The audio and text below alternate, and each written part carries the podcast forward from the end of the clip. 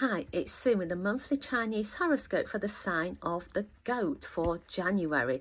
It's a new year and time to wipe the slate clean. Let go of old feelings, especially if um, there have been times when things haven't gone according to plan and other people have not gone along with what's um, gone along with what's most been most important. Now's the time to reset and get clear on what's happening for the year ahead.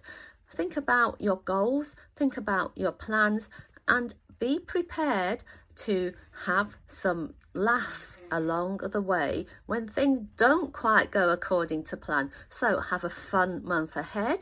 And if you're enjoying our horoscopes, remember to subscribe and share. Thank you for tuning in to Feng Shui Foon.